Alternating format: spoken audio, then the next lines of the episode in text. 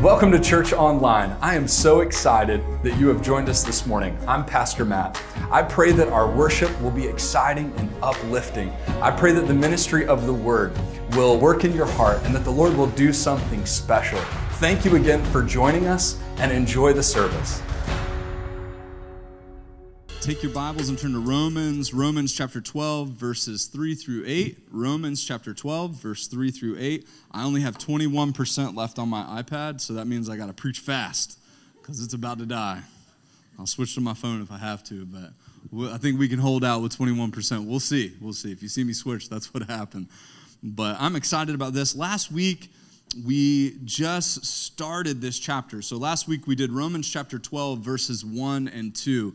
And uh, look, they're famous verses. They're famous verses. We have uh, in, in different versions kind of the, the same idea is presenting your body a living sacrifice, holy acceptable unto God, which is your reasonable service. Or the way the CSB words it is, therefore, brothers and sisters, in view of God's mercy, uh, I urge you to present your bodies as a living sacrifice. And uh, what we talked about last week, and I don't have a whole lot of time to develop it yet. It's 11:37. I'm already behind the eight ball here, but we're gonna we're gonna do our best uh, to get you out. I have to preach a funeral this afternoon, so be in prayer for me there. But that means I got to end somewhat on time today. Um, but I think I'm preaching a funeral in a in an auto body shop. That's a first, yeah. Uh, but I think he was a, a mechanic. But uh, anyway, did you know him? Ah, okay. So be, just be in prayer uh, that the Lord does something. Uh, I, I, think they uh, just got my name from uh, the Jesters, uh, I believe. But um, anyway, just going to try to be a blessing to them uh, today. But anyway, so we got to end somewhere remotely close on time. But just wanted to share with you by way of review. And if you didn't listen to last week's or weren't here and haven't seen it, go check it out on YouTube. Watch last week's message. But in a nutshell, uh, and I think this is, this is good for online, in person. We don't have a God that asks us to present ourselves as living sacrifices without having done that himself. He's not asking you to do the hard thing, He's asking you to step into what He's already done. And, and this, is, this is the real big difference between, uh, and you know, i am definitely a lot more loving and caring in, in recent years about other religions and other perspectives uh, than I have been in the past. But this is a, a big difference. This is a stark contrast between religion and a relationship. Right? Religion says, uh, this is what I want you to do. And, and I think that there are many uh, different sects or uh, denominations or um, perspectives out there, uh, a lot of different religions around the world, right? Uh, and you can boil a lot of them down to this idea of just being a good person. And that's what religion means, just good works, right? And so do good works, do good things. And whether it is for the reason of karma or sowing and reaping, uh, but that's really the basis of a lot of them. You earn, it, it's like some kind of like merit badge system, you know what I mean? You do good things, good things come back to you, and the greater powers or the, the higher powers that be are happy with you. That is not Christianity. And so the God of the Bible, he has a name. His name is Yahweh. He, he has been working his plan from the beginning. And what we're seeing is the greatest declaration, the greatest letter in all of the church, I, I think really in all of church history, is the book of Romans. I think that what we're experiencing in this letter is a, an understanding that Paul had that really cracked the code from what was just an old covenant, old teaching almost like an out of reach, out of touch reality that was a Torah abiding Jew with, with other cultures and other nations. And the book of Romans bridges that gap. And it brings us into the equation, it brings us into the relationship as sons and daughters. And, and he's used language like grafting us into the olive branch, olive tree as a branch, as a wild branch, right? All of this is showing us really the foundation of our faith. And the foundation of that is this that God has done all of the work. He has gone before us. Last week, if, if we present our bodies a living sacrifice, I love the way the CSB puts first, in light of the mercies of God, or in light of the gospel, Romans 1:16. In light of what Jesus has done for you, it makes sense for you to do this for him. And so uh, that's, the, that's the real difference. God is not calling you to earn something or do something. God is saying, I love you so much. I knew you were unable. I knew you were not capable of living a perfect life. I know I've seen you in your sin. I, I created humankind in such a way that they are in my image, and I know you crave community. I know you desire relationship, but you cannot experience that to the fullest because of sin because of this fallen world that we've seen. And this is Romans chapter 3. Romans chapter 5, understanding that that price has been paid, but the ultimate goal here, and this is where I think we really lose the book and lose the purpose. Paul's ultimate goal here in view is that the Torah abiding Jew and the non Torah abiding Gentile get along, come together they decide that what Jesus has done, he has done for the both of them.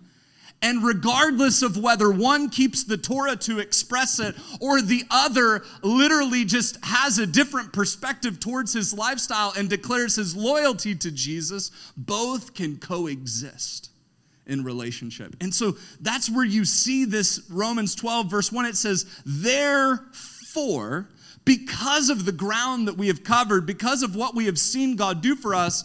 And he uses this term, brothers and sisters. It's so weighty. Like we have to like put ourselves in AD 67 and, and really see the perspective that here are two totally different groups of people two totally different cultures, two totally different perspectives. They see, one sees black, the other sees white. It's a complete contrast. And Paul looks at them both and says, What you don't understand is Jesus loves you both, and you both are in relationship with God as sons and daughters. It's, it's huge, it's unreal. And this, this belief, this bridge, this faith is what we live by. That's what Paul is saying. But we see it in light of what God has done, in light of how God has paid for these things already. We went back to Isaiah 53 and we talked about a prophetic word from the prophet Isaiah, how he says that there will be a lamb slain. There will be one that pays the price. And, and I just, I wanted to just reiterate to you today and this morning, and this is mainly a message for the church, but I want to reiterate to you the price that has been paid. I want you to understand that Jesus has done all the work. For those of you that are striving, for those of you that are trying to earn something, you can't earn something that's already been given to you. He's, he's handing it to you. The, so, today, when we talk about the Holy Spirit, because that's really the point of the message here in verses 3 through 8, the Holy Ghost of God could not come on site of your temple, which, you know, he says in Corinthians that your body is the temple of the Holy Ghost. You're not your own. You've been bought with a price, right? So we think about all that. A holy God, th- think about this a holy God inhabiting you. If a holy God inhabited you and your sin was not taken care of, you would explode. You would not be alive we consider the fact that looking at the old covenant, people that literally just touched the Ark of the Covenant, priests that entered into the Holy of Holies without going through the proper steps, were killed. I think we need one good example. Lord, why don't you just kill somebody right No, I'm kidding. or like, take a breath. I'm just teasing. We got into the heavy stuff real quick. I got to tell a few jokes to get my way out, but we, we don't understand that God had to care for all of these things. Just because we have a church that screams grace, grace, grace, love, love, love, tolerance, tolerance, tolerance, doesn't mean that God is not just. Doesn't mean that God still is not okay with sin. The answer, though, is that God not being okay with sin poured out his wrath on his son. John 3:16, right? The famous verse. I'll do the Tebow real quick and write it under my eyes, but the point is is for God so loved the what? That he his for God so loved the world that he built this system that anybody who turns it around and does good things will merit heaven. Sounds good, doesn't it? Sounds like it defines like most of religions. For God so loved the people of the church that as long as they come every Sunday and do what they're supposed to do, he will give them favor. That's not the truth of the gospel. The truth of the gospel is that Jesus became sin who knew no sin. Jesus put on flesh like we put on our clothes this morning. He decided in the community of God, a community that was set and established before time ever began, they made a decision. He was the Lamb of God slain before what? The foundations of the world. What does this mean? It means that God the Father said, I have to be just and I have to uh, consume sin. I have to judge it. I am Yahweh, the supreme being I have to judge sin for what it is. And so Jesus said, Well, then you can judge me. I, as a member of the Godhead, in the context of a father son relationship, will absorb your wrath and will absorb your justice upon myself and I will defeat death, hell, and the grave. I will bear on me the iniquity of them all. And so when people say, How can a loving God do those things? A loving God doesn't do those things. A loving God poured out his wrath on his son on himself. He absorbed the weight. Therefore, the only weight, the only consequence that we see from sin is what we experience on a day to day sowing and reaping. We do something wrong and we receive the consequence for what we do. But if you are in Christ, the Bible says there is now, therefore, no condemnation. It doesn't say that there's no consequence. So the Lord has taken care of this thing from beginning to end. When we talk about us serving and us loving the Lord and doing what we're supposed to do, we're never, t- at Bethlehem for sure, we're never doing it in a context of you earning God's favor. He's already given you his favor, He already loves you. The Bible says that the Lord gives you the Holy Spirit on the grounds of the blood of Jesus. In other words, because Jesus paid the price, you are given the gift of the Holy Spirit if you declare your loyalty to Jesus. And the shedding of blood is the remission of sins. Because Jesus' blood is applied to your account, the Holy Ghost can come live inside of you. You can't receive the Holy Ghost. You can't receive God on that level with, with you being in your sin. So when you declare your, your loyalty, when you declare your belief to Jesus, God sees someone who is forgiven. God sees someone who is covered in Jesus' blood. The price has been paid, and the Holy Ghost comes. We're given the greatest gift this side of heaven, the Holy Spirit, and the Bible says that some of us quench it. Some of us grieve the Holy Spirit. Some of us don't utilize those gifts. And I think part of it, when I think about it, is because we didn't pay for it. Look at our society. A bunch of folks getting a lot of things that they didn't pay for. Or something that maybe a child receives because they were handed down from a mother or father that worked hard, or grandparents that worked hard. And, and what do we see over and over again? They don't know how to handle it, they squander it because they don't know the sacrifice. We got a bunch of young people running around that don't understand the sacrifice that people have paid for this country. And so, therefore, they disrespect it, right? On the grounds that they haven't done anything to preserve our freedom. Do we see this as a re- reoccurring theme in multiple areas of life? Excuse me while I take a sip here. It's the same thing in Christianity. Greater love than no one has than this, than a man lay down his life for his friend. We see this as the bedrock of the gospel, the sacrifice, the death, burial, and resurrection of Jesus. And it is upon that sacrifice that our entire faith system is built. It ain't on our goodness. It's not on how, how we handle, uh, you know, our business. It's how he handled it for us. That's the relationship piece. And so when we enter into that context, like Paul did, Paul is saying, okay, and let's break it down, right? Torah abiding Jew, non Torah abiding Gentile, and we've uncovered that theme throughout. And this is one message in a long series. So some of this, if you're like, that doesn't make any sense, it's because this is like my 17th message out of the book of Romans. So you can go back and listen to the other ones. But the point is, is this Paul is saying, if there's somebody you don't like that's in the body of Christ, Let's say you're prejudiced. Let's say you're racist against a certain person or a certain people group.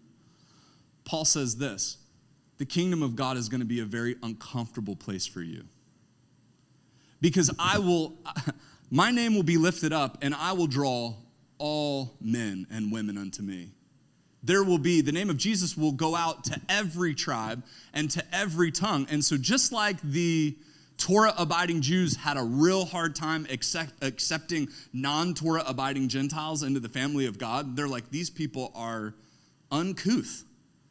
The, the, they don't understand what it is to love Jesus. They don't understand how to keep the commandments. They don't understand eating kosher. Uh, they all need to be circumcised. And every Gentile man was like, whoa, chill with that. You know what I'm saying? I'm trying to be like, do we really need to talk about that at church? You know what I'm saying?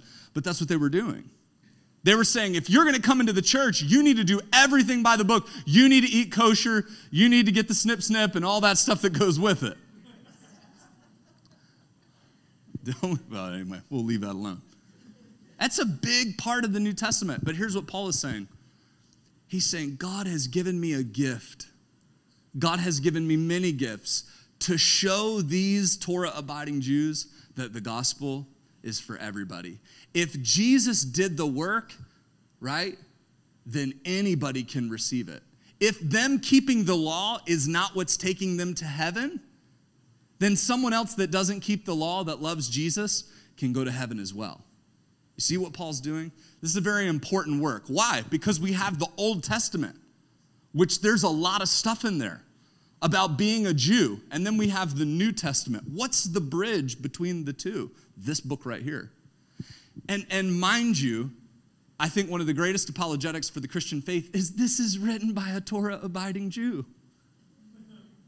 This is written by, Paul said, as, as touching the law, I'm blameless. I'm a Hebrew. I'm a Benjamite. I know everything and more there is to know about being a Jew. And I'm saying they don't need to be a Jew to get to know Jesus. Jesus loves them just as much as he loves you, Torah abiding Jew. See what he's saying? See what he's doing? This is incredible. It's the most important literary work. It's why we are here, every tribe and tongue, uh, confessing our faith to Jesus, and we can all coexist. Do you understand that the racial divide in our nation, around the world, it is solved by this right here? The gospel solves it. The gospel takes every problem, every issue to its core and obliterates it. This is justice and equity. It is Jesus bearing the iniquity for us all. And he is not a respecter of persons. He allows all that believe in his name to call upon him. Okay, that's just a little bit of a review. So let's talk about the gifts a little bit, okay? We're gonna talk about the Holy Ghost today. Y'all take a deep breath. Everybody on the count of three. One, two, three. All right, did you feel that? Did you feel the exhale? Did you feel it? That's a lot of, you know, we can consider the Holy Ghost in regards to breath, in regards to that exhale, something that comes in and goes out. The Bible describes him sometimes as like wind you know, like we go outside and we don't see the wind, right? We see what the wind is, is moving. And if you think the wind doesn't exist, talk to the BG&E people who've been putting like everybody's power back on over the last few weeks, right? We haven't seen Kyle in like three months, poor thing. Good heavens. The wind is real. You might not see it, but it's there. It, it's a force, and that force moves. It's, it's like saying God as a, it's hard, right, to put these concepts of the Holy Spirit into terms that we can understand. You know, we're, we're just finite beings, you know what I mean, trying to understand an infinite being, God. But I think about God as in Himself, His force, His power, His breath, His pneuma, His ruach is the, the Hebrew word for it. His movement is the Holy Spirit. You can take this all the way back to creation and see the Spirit of God moving upon the face of the waters. You can take this to the, the breath that is breathed into man, the breath of life. Understanding consciousness in a human being that, not, that can't necessarily be uh, uh, duplicated as far as within science. Why there's something intrinsic about human consciousness that makes us who we are. There's something there's something incredible. Uh, there's something incredible about the breath of God as He breathes it and as He gives life as His Spirit moves. So, this person of the Holy Spirit, uh, He is evident, He is there, He is working. And so, Paul shifts gears here in Romans chapter 12, verse 1 and 2, and he talks about us presenting our bodies as a living sacrifice because of what Jesus has done for us, and we touched on that. But then he doesn't stop there. He says, when you serve, when you do, when you present your bodies, you need to do it in the context of your spiritual gifts. You mean I just can't show up and do whatever I want to do the way I want to do it? Nope. No, you can't. Why? Because that would be absolute chaos. you know, and here's the point God is not going to pay for for this entire thing death burial and resurrection right? The whole gospel is is what jesus did for you and then leave it up to us to cross the finish line. How many know we would screw that up? I mean i would. I'd be like i've been given heaven. I've been given the kingdom of god. This is amazing. Look what jesus did for me. Now what do i do with it? I don't even know. What do i do? He gave us the gift of the holy spirit and from that are other gifts that come that He has granted to us in order to live out our faith, in order to help the church and do what we're supposed to do within the church. But you know what we don't do a whole lot of in the church is talk about it. We don't talk about the Holy Spirit a lot. We don't talk about those gifts enough. And today is just going to be a pretty broad message on it. Uh, but that's the context of, of what he's saying. Let's go to the text here Romans chapter 12, verses 3 through 8. Let's read it together. It says this For by the grace given to me, for by the grace given to me, I tell everyone among you, don't miss this, not to think of himself more highly than he should think. Tell me that ain't a word for today. I mean, that is a word for today. Let me explain something to you. By the grace of God, you got what you got. So let's not think too highly of ourselves, is what Paul's saying, right? Instead, and these are the two words that really frame today's message think sensibly. Think sensibly. Turn to your neighbor and say, Be sensible. There you go. Think sensibly. As God has distributed a measure of faith to each one, now as we have many parts in one body and all the parts do not have the same functions, in the same way, we who are many are one body in Christ and individually members of one another, according to the grace given to us. We have different gifts if prophecy, use it according to the proportion of one's faith. If service, use it in service. If teaching, in teaching. If exhorting, in exhortation. Giving with generosity. Leading with diligence. Showing mercy with cheerfulness. Now, buckle up real quick. I got to cover a lot of ground in a short amount, amount of time here.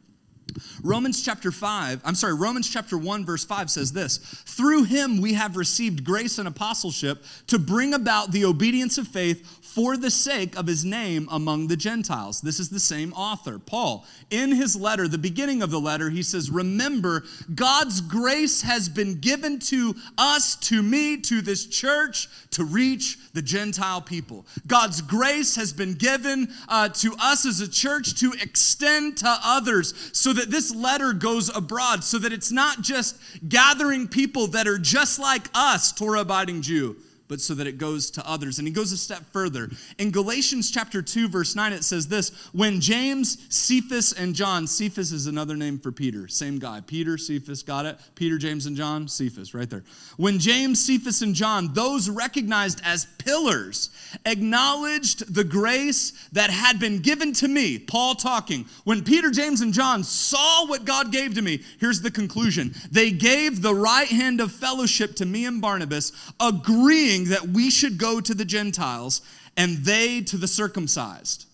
Paul literally says in another passage of scripture, I got what I got. I've been gifted. Me and this dude Barnabas, we've been given what we've been given, and the others acknowledge it to go to a different people group. Mm-hmm. We could do a lot of things with this, but you have to see it. The gifts that were given to Paul were given to him to reach what? Others essentially us.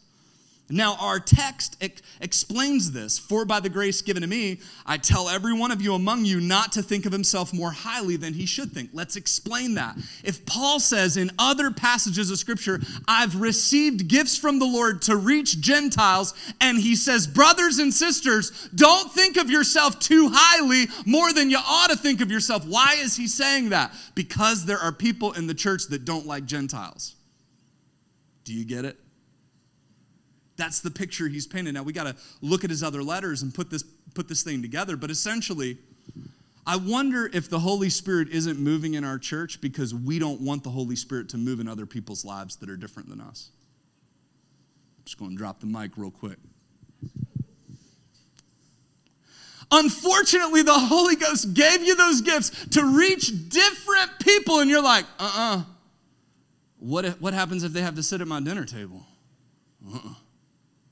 What happens if they have to come over to my house? What happens if that means their kids are around my kids? Nah, ain't worth it. Back it up. Paul said, The grace of God was given to you for this purpose. Peter, James, and John were like, I get it, bro. Go ahead. You go reach them Gentiles. Your gifts are specific. There is so much dissension. We are so nitpicky about our relationships. And uh, let me explain something to you it's killing the Holy Ghost. The Holy Ghost is living inside of you, going, I understand. I'm God, and I'm on site, not because of you, you buffoon. I'm on site. I'm living in you as the temple. You're the temple of the Holy Ghost. I can imagine the Holy Ghost goes like, man, you don't treat yourself like some kind of temple. I mean, you've hit four or five McDoubles this week. You be killing those Doritos at midnight. Is this the temple of the Holy Ghost? I mean, think about it really. The temple of the Holy Ghost. And, and we're trashing the temple. We could talk about that for a whole service, couldn't we? Man, amen. That's right.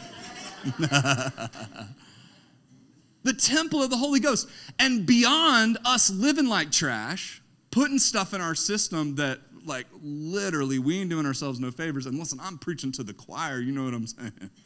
I'm trying, folks. I lost five more pounds this week. Come on, come on now.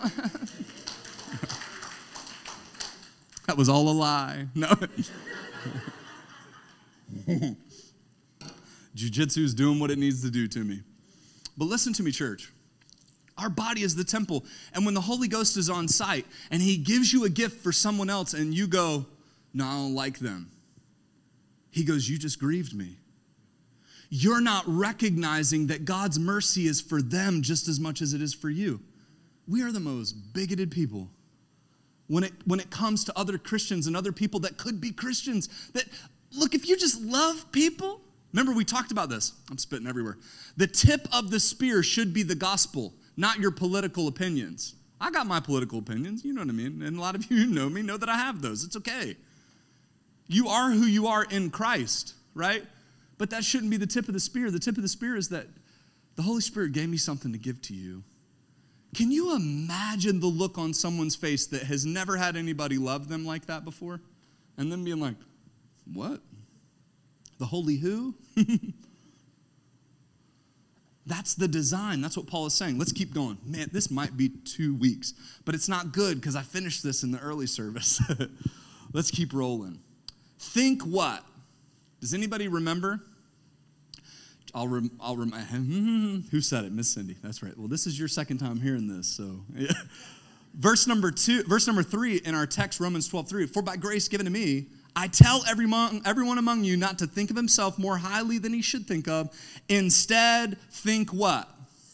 All right, I'm gonna, I'm gonna give you three things today on how to think a little bit more sensibly about the gifts that the Holy Spirit has given you. Here's the thing like, we have really wrecked and ruined this.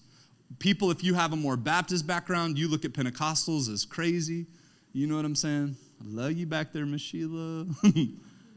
but we don't think sensibly about each other and our gifts, right? We just let people divide us. When in all actuality, they're probably more right on the Holy Spirit than we are. But yet we build our boxes of comfort around ourselves. Is that the design of our gifts? To build boxes around or to reach others with our gifts? So we, we really got to come together on some of these things. So here, here's, think, here's what thinking sensibly means as it pertains to these gifts. Number one, look at verse number three. For by the grace given to me, I tell everyone, everyone among you not to think of himself more highly. Instead, think sensibly, as God has what? Distributed a measure of what? To each one. Let's think sensibly about this. Number one, you are a part of the work God is doing. You are a part of the work God is doing. When we think this is my work, this is what I'm going to do with my gifts, this is who, I, I mean, look, if I had a dollar for every time I heard someone say, that's just who I am. Has anybody ever heard that? With, and then after they say that, their head bobs up and down like that really fast. It's just who I am. Why? Mm. It's kind of weird, right? I mean, literally, that's our society. it's just who I am. I'm my own person. Does that fit in the context of the church and what God is trying to do with these gifts? It doesn't. It's like a care package on Call of Duty. You know what I mean? It's like those, thing, those things land and we're to go snag those things. Look, we're at war, right? Like our world is being torn apart. And we've got Christians that God from the inside out is saying, I've given you what you need to reach people. I've given you, here's this, I've given you what you need to stay married. Oh, Lord, no, you haven't. Many think about it. They're like, I've given you, God says, what you need to reach your coworker. Really? I don't think so. I can't talk to that fool. And God is saying, I've given it to you, but you are not taking it on my terms, God said. You are a part of the work that I'm doing. God says, I have distributed to everyone a measure of faith. That's why I believe that everybody has a chance. I believe that everybody can see Jesus for who he is, for what he's done for them. Why? Because of how good I'm able to frame it? No, because God gave them a measure of faith. God is not willing that any should perish, but that all should come to repentance. It ain't my game. This is God's game. God's done the work. He has his spirit on site and he's saying, "Look, I've given to I've distributed." So when we think sensibly about this, here's where the church is getting it wrong. You think that you're God's gift to everyone else. The Lord just needs to distribute more of me. you know what I'm saying? No. That's not the answer. You are not the answer. God is the answer through you. God is distributing gifts through you. Think sensibly. Think sensibly about this. Number two, you are not the center of the work, Jesus is. Look at verse 4 into verse 5. Now, as we are many parts of one body, and all those parts do not have the same function, in the same way, we who are many are one body in Christ and individually members of one another. Understand this thinking sensibly about our gifts, God, we are a part of the work that God is doing. Number two, you are not the center of the work, Jesus is. If Jesus is the center of our work, the center of our joy, the center of our body, the center of our marriage, the center of our relationships, things happen differently. I'm, I'm going to say it again. Self centeredness and selfishness is killing the church. self centeredness, selfishness, the fact that we think it all revolves around us, that leads to dysfunction. It leads to the dismantling of what God is trying to do with the gospel. We are not the center of it, Jesus is. Come on, turn to your neighbor and say, Jesus is. That's about 10% of you that believe it. Jesus is. He's the center of our joy. You're, you're a part of the work God is doing. Think sensibly. You are not the center of the work Jesus is. Number three, our unique gifts should look, if you don't get anything out, you're like, man, I'm ready for the house. I'm ready to go to my potluck at my own house, my own crock pot. How many made, let's see, how many made pulled pork today? How many made spaghetti? You ever make spaghetti in the Instant Pot? Anybody ever done that? Is anybody having hot dogs today? Hamburgers? Wow, what are y'all eating? Thai? Anybody eating Thai food or what? Are y'all going to McDonald's and you're mad at me because I done trashed McDonald's? Is that what it is? Man, I'm gonna have to start calling. Sean, what are you eating this afternoon? You're going to my house? I'm doing a funeral. Sorry, bro. Man, I guess, is everybody fasting or something? Is that what's happening? Number three, our unique gifts, don't miss this, should not set us apart, but rather pull us together. Our unique gifts should not set us apart, but rather pull us what? Together. So many, when they talk about their giftings and what the Holy Ghost has done in them, a lot of Christians, and this would be the Pharisee, right? Standing there so everybody sees what he is. It's not about being set apart, it's about the Lord giving you a gift to bring somebody else in. Your gift that God has given you was not just for you, it was for somebody else. Our gifts, our giftings, the Holy Ghost is his whole goal in this book is unity. Is how can I make a Torah abiding Jew and a Gentile sit at the same table eating different food but still love each other? Y'all don't even know how relevant this is for 2022. We are so stuck in our ways. We are so blinded by our own self centeredness. You say, well, how do you know? When was the last time you reached somebody? When was the last time your gifts were used to bring somebody else in? When was the last time the Lord used your gift to make somebody else at church feel welcome and comfortable and loved? Well, there's just nobody else here like me if there were other people like me, then I would make them feel loved and worthy. like we're, we're missing the point.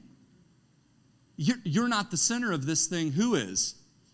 Some of y'all are listening. Come on.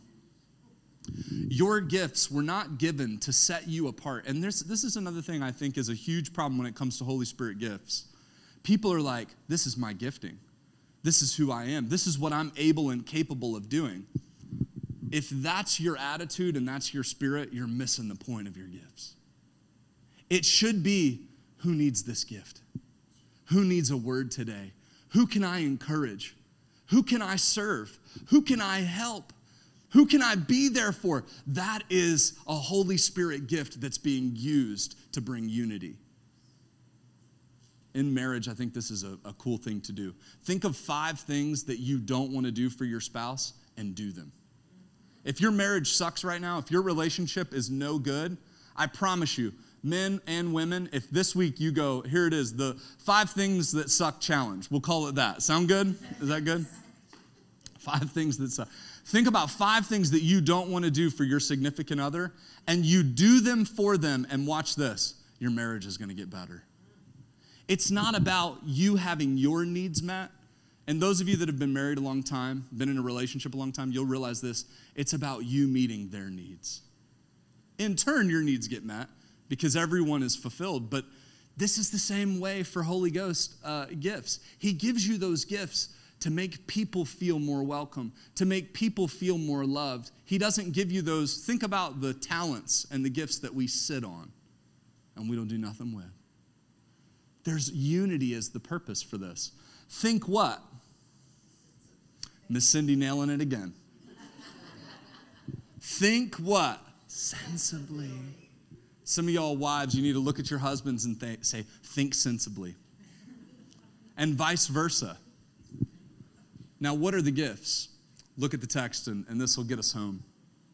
At 1220, come on up to that piano, all right? 1220. We're going to take communion today. Amen. I think, hopefully. Look at the good gifts here. Let me read you these scriptures real quick before we jump into this. 1 Corinthians 8 9, it says this For you know the grace of our Lord Jesus Christ, though he was rich for your sake, he became what? Poor. So that by his poverty you might become rich. In our text, it says in Romans 12, 6a, it says, according to the grace given to us, we have different gifts. So rather, it is not that is who I am, but it is God gave me these gifts, and I want to share them with anyone that is willing to receive them. Don't just be who you are, look for the person that needs who God made you so that you can make their life better. This is the crux of Holy Spirit gifts. Jesus said, I became poor that you could be made rich. Yeah, being Christ like. That's what we're after. Well, Jesus gave it all. Jesus served us. He became a servant. Think about the passage in Philippians. I love to quote it. He humbled himself. He became obedient unto death, even the death of the cross. Church, we have to see that the gospel is the upside down nature of the way the world looks at things. It's not about getting ahead. It's, it's not about you uh, having everything put together. It's not about you being uh, secure. It's about giving it away. It's about looking to those folks that you absolutely can meet their needs and you meet their needs regardless of whether they have anything to offer you or not. All right, these gifts here, uh, there shouldn't be a sense of entitlement, but rather a posture of generosity good gifts to be used by the body of Christ. And I'll say this while we do this, we talk about these gifts here, and we're just going to list them. Notice what's not here. Notice what is not there. Many of you, if you're using gifts that aren't listed, maybe you're using the wrong things to help others. Maybe your pride isn't as effective as you think it is. These are the gifts that God says, look, the Spirit of God wants to use these things among you. He wants to use these to bring us all together. Here's the gifts prophecy. If you look right there at the end of the, the verses there in chapter 12, it's really verse number 6 through verse 8. If prophecy, use it according to the proportion of one's faith. All I'm doing here is taking these Greek words and just kind of exposing the meaning. Here's the meaning of prophecy speaking into others, hearing, speaking, and believing. It's funny, there's videos on YouTube of like these pastors that are like televangelists and stuff that give prophecies. And there are people that like devote their whole lives to listing all the prophecies that they said were supposed to happen and never came true. It's really good. Like YouTube it, it's awesome. Uh, but like people are holding them accountable for these like televangel- televangelists that are like, send me your money, sow your seeds into here, and I'll give you a word or a prophecy, right? Well, there are actually people writing down all the things that they're saying are going to come true, and they're like, none of that ever came true. And so, what we do is we're like, see, these people that say they have a prophetic word for someone or they have a prophecy for someone, right? A word, it's actually a lie. No, what it is, is the enemy gets us all looking at an idiot, a false teacher. And so, because of a false teacher, we all don't give each other the words that we need. The idea is not staying away from that gift, it's use the gift correctly. Do you understand what I'm saying? The Lord, the Lord gives a word, and here's, here's what I would say just exercise the gift this way. And for some of you, once again, that are Baptist, you're like, oh, you're shaking right now. A prophetic word, what does that mean? Oh, you know, that's spooky. It isn't spooky. When you're reading your Bible, when you're praying, and the Lord brings someone to mind when you read a verse, text them the verse. If the Lord brought someone to your mind while you were singing a song or worshiping or reading a passage of scripture, chances are the Lord has that word and that verse for somebody else and He wants you to carry that word for them. hearing from the Lord, delivering that message to someone else, and believing that God is going to do it. Church, the Lord has good gifts for us all. Will you walk in those gifts for the benefit of someone else? Number two, serving. Prophecy, speaking into others. Number two, serving, being reliable and available to help and to aid. This is what Paul says. You know what will strengthen our church? They're going to sing in a minute. It's okay. Y'all stay right here with me. I got four minutes. Come on. Y'all know what will bring the church together more than anything? When you, a Torah abiding Jew, serve a Gentile. When you, let's, let's bring it into 2020 context. You think you could use more helpers in the worship department? You think you could use more in the kids and the nursery? I mean, we, the list goes on and on, doesn't it, Cody? You think we need help? Some of y'all got a spiritual gift of serving people and you're sitting on it. You're like, uh uh-uh. uh I don't want to be tied down. it might be the greatest thing you've ever done. It might be the, the thing that brings the most joy in your life. Serving others. God has a gift for some of you that's just literally serving and being available. If it's once a month, that's not enough. It is enough. It's more than enough. Whatever God calls you to do, do it. And the Spirit of God will reveal it to you. What else does He say? Oh, 10% battery. Number three, teaching. God given ability to impart the knowledge of God to others. Some of y'all are sitting on a teaching ability. We should have about eight small group classes on Wednesday night instead of three. Mike would love for you to teach the Word of God. And coupled with that, Paul says is exhorting. What's that? It's, it's here, here's what we have we have a God given ability to impart knowledge, but a God given ability to motivate others to action. I know we got some exhorters. We have some women in here that are excellent exhorters, and your husband can attest to it, right? And y'all are sitting on that gift. Well, am I allowed to teach in the house of God? Yes, we don't discriminate here. You should be teaching a class. You should be exhorting others. And I, am sitting on that gift. Stop sitting on it. Get busy with that gift. Why? Look, I, I'm just telling you that God has brought us together for such a time as this. There are people in our community, there are people here that need you, that need your gift. And the Holy Ghost is like, here I am. I'm here because you declared your loyalty to Jesus, and I'm ready to get put to work. I was there when God created the world. I was there when God uh, literally poured out his wrath on his son. I saw the price that God paid, and I'm ready to do work through you. You just got to get off your blessed assurance and go to work through your Holy Spirit gifts. I'm telling you, the, the Lord is ready. What about this one? This is exhorting. Do you feel that? Okay, anyway. Giving. He, he gives the gift of giving here. I put it this way I see this in the Greek. It's, it's like God owns what you have. Some of you have the gift to just give everything that you have away because you look at it as just something that the Lord has that He's given you. That's a gift. That's a gift. Leading, the gift of leading with excitement and anticipation. There's room for more leaders in our church. The last one, mercy. I think this is one that we all need.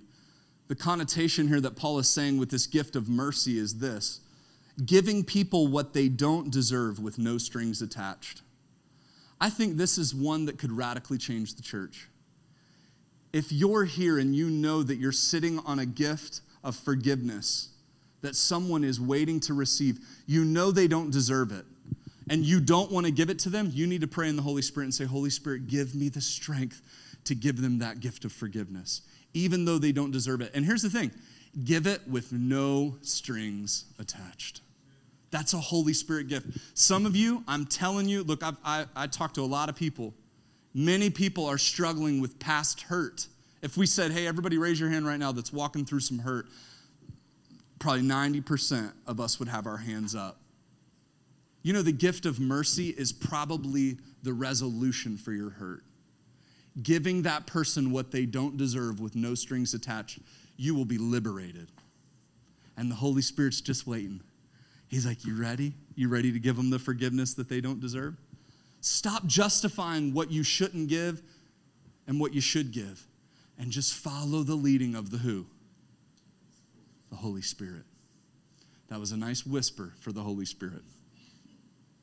Where are you in these areas, church? Where are you in these areas? Are you a contributor, giving of your gifts, or are you a consumer? Are you a contributor, or are you a consumer? Thank you for watching and joining us for our church online. I pray this experience was just what you needed today. If you made a decision for the Lord to follow Christ, or if the Lord did something in your heart that was special today, we would love to hear about it. Post it in the comments, send us a message, and we'll reach out to you. Have a wonderful week, and God bless.